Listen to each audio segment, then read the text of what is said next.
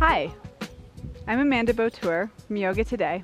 This is a brief introduction to prana flow and the style of yoga that I teach and that I'm sharing with you at home. Um, Casey is going to be demonstrating for us. So she's going to start in downward facing dog. You know, for me, prana flow has been adopted into basically just a reflection of my life and my teaching has done the same.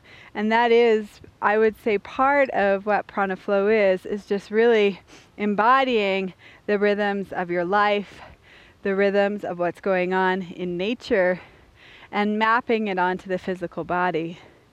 So that we're always practicing with this idea that we're connected to everything around us each other, the planet, the earth, the trees, all of it.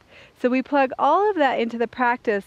But what prana flow really is for me is it represents this freedom in the body to move the body in ways that feel honoring to where you're at. And as you can see, Casey's pulsing the spine. We work a lot with the fluid body. Again, another element of nature, water.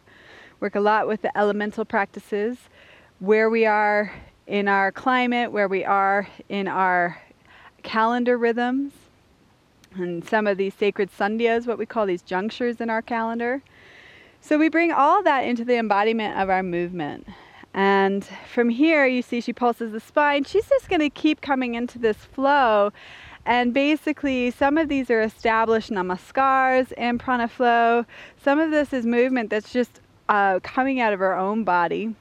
Again, it's all based in this rhythm of cultivating prana, moving from the prana shakti, which is the life force.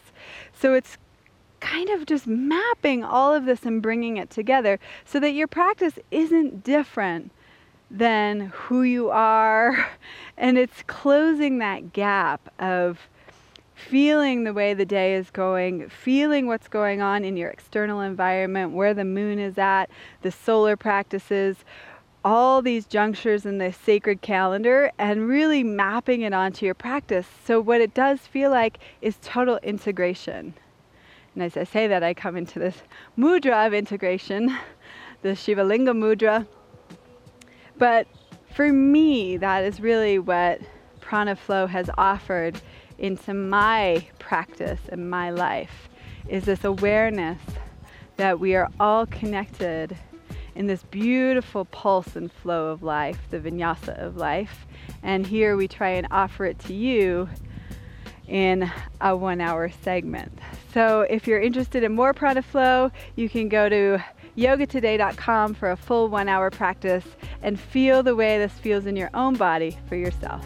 Thanks so much for joining us.